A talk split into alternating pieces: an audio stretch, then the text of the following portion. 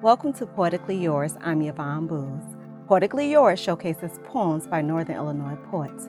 This week features Rhonda Parsons. Power in a pen stroke, power in ink and paint, power, power to create the uncreated conscience of the human race. The artist, yes, has power sublime.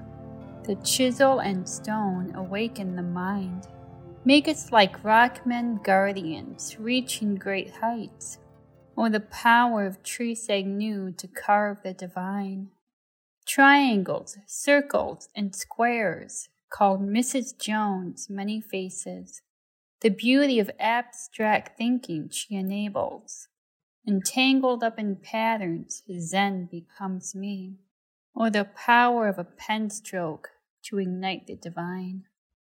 Van Gogh's Starry Night, Kinkade's work of light, and Rockford's downtown murals transform this dark, dreary world into a clear moonlit night.